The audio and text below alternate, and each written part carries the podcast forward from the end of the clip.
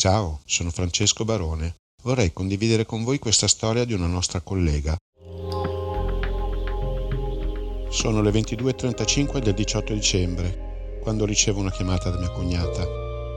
Pronto? Ehi, dove sei? A casa perché? Che succede? Niente tesoro, siediti e sappi che andrà tutto bene. Stiamo già risolvendo tutto. Tuo fratello ha ricevuto una chiamata dai vicini di casa di mamma e dicono che vostra mamma è per strada, fuori dal cortile, e il marito non la vuol far rientrare, la minaccia di morte nel caso in cui dovesse varcare la soglia. Ma scusa, che è successo? Ho sentito mamma poche ore fa e mi sembrava tutto ok questa volta. Stai tranquillo, i vicini stanno monitorando la situazione. Nel caso in cui non dovessero chiarire, questa notte probabilmente dormirà in macchina. Ma io non voglio assolutamente che rientri in quella casa.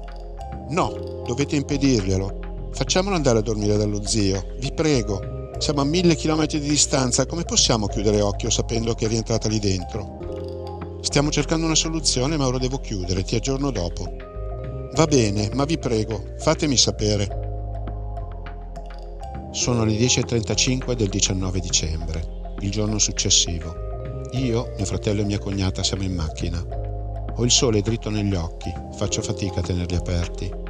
Percepisco quasi il rossore di un'infiammazione in viso, ma non distingo se questo sia per via dei raggi solari o per le lacrime versate questa notte. Non ho chiuso occhio. Dicevo, siamo in macchina e lasciamo Milano, torniamo a casa. C'è bisogno di noi, il viaggio è difficile, silenzioso, sospirato. Tanti i punti interrogativi e solo qualche supposizione. Ognuno di noi tre aveva sicuramente l'ennesimo piano per portare via mamma da questo amore tossico, ma nessuno aveva il coraggio di dire la sua. Eravamo stanchi, provati.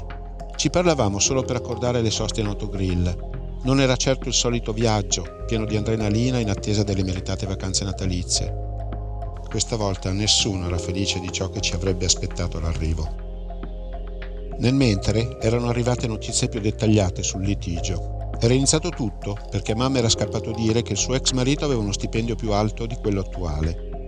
Un affronto da non fare ad un uomo che ha costruito tutte le sue sicurezze attorno alla figura maschile come colonna portante del nucleo familiare, che relega tutte le figure femminili ad attività collaterali, quelle che per intenderci sono di poco impatto decisionale. Ma volete sapere qual è il paradosso più grande? Che negli anni anche mia madre se ne è convinta ed è probabilmente fautrice di questo modello al pari del marito. Pensa di non essere capace di tenere i conti, di non poter conciliare un lavoro tutto suo con gli impegni della gestione della casa. Il tuo compito è quello di prenderti cura del nido, le viene detto. Sei adatta a fare quello. Al sostentamento economico ci penso io. Siamo all'ultimo autogrill prima dell'arrivo a casa.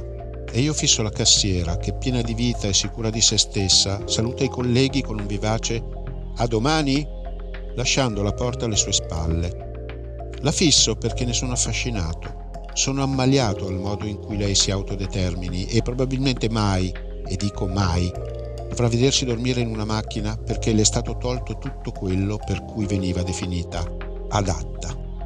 Queste parole mi hanno fatto riflettere su quanto queste storie siano più vicine a noi di quanto credessi. Se conosci altre storie come questa, condividile con noi.